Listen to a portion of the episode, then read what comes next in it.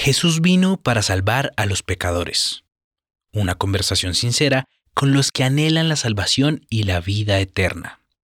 Por tanto, habiendo pasado por alto los tiempos de ignorancia, Dios declara ahora a todos los hombres, en todas partes, que se arrepientan.